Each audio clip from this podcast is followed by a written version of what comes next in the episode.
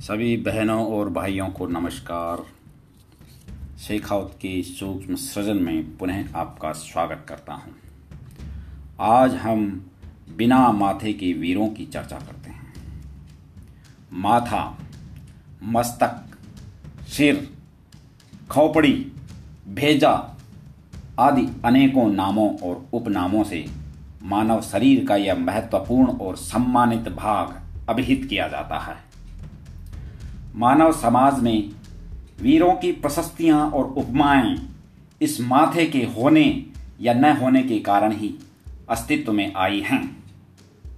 माथा ही तो है आन बान और शान का प्रतीक। जब जब सम्मान को अपनी पराकाष्ठा पर पहुँचने का अवसर मिला, तब तब माथे पर मुकुट सजाया गया। जब जब सौर्य ने आसमान छुआ तब तब माथे पर पाग धारण कराई गई। जब जब जीवन के किसी भी क्षेत्र में कोई भी उपलब्धि हासिल की गई, तब तब माथे ने गर्व से ऊंचाइयों का अनुभव किया। इस माथे के बिना मानव शरीर का कोई मूल्य नहीं रह जाता है। यह माथा ही है जो जीवन के वास्तविक अर्थ को आकार देता है। परंतु जब बात वीरता की आती है स्वामी भक्ति की जहाँ परीक्षा होती है, समर्पण की जहाँ आवश्यकता होती है तो वहाँ शरीर के सबसे महत्वपूर्ण भाग के अस्तित्व को मिटाना पड़ता है।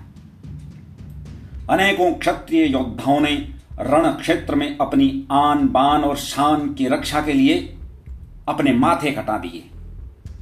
तब जाकर रक्त की पिचकारियाँ छोड़ते उनके कबंदों को लोग आश्चर्य आश्चर्यचकित होकर देखते रहे और बिना माथे के उन वीरों जुंझारों और भौमियों के सामने श्रद्धा पूर्वक अपना माथा झुकाया।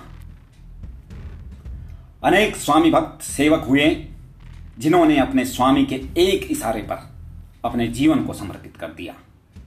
और इस समर्पण में उन्होंने अपने माथे का उपयोग नहीं किया। जो स्वामी ने कह दिया, उसे उसी रूप में साकार कर दिया। एक तरह से उन्होंने अपना माथा कटा कटा लिया। अपना माथा कटा हुआ समझकर स्वामी भक्ति का परिचय दिया। तब जाकर अनेक राजाओं ने अपने राज्य क्षेत्र में सफलता की ऊंचाइयों को प्राप्त किया। अपने सेनापति के आदेशों में अपने आप को समर्पित करने वाली सेना रण क्षेत्र में कठिन से कठिन चुनौतियों का सामना करने के बाद विजयश्री का वर्णन करने में सक्षम हुई है। सेना के वे सिपाही, यदि अपना अपना माथा ऊँचा रखकर युद्ध में प्रस्थान करें तो उनको पराजय का सामना करना ही होगा। लेकिन वे लोग अपना माथा कटाने के बाद युद्ध के मैदान में उतरते हैं। तब जाकर विजय तिलक उनके माथे की शोभा बनता है और अपने राष्ट्र के माथे को गौरवान्वित करता है।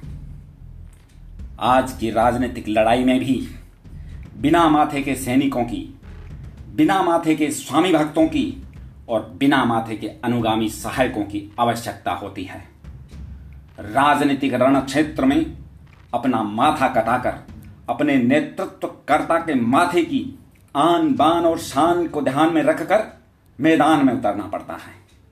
तब जाकर सत्ता के सिंहासन पर आरूढ़ हुआ जाता है और तब उन बिना माथे के सैनिकों का माथा गर्व से ऊँचा हो जाता है।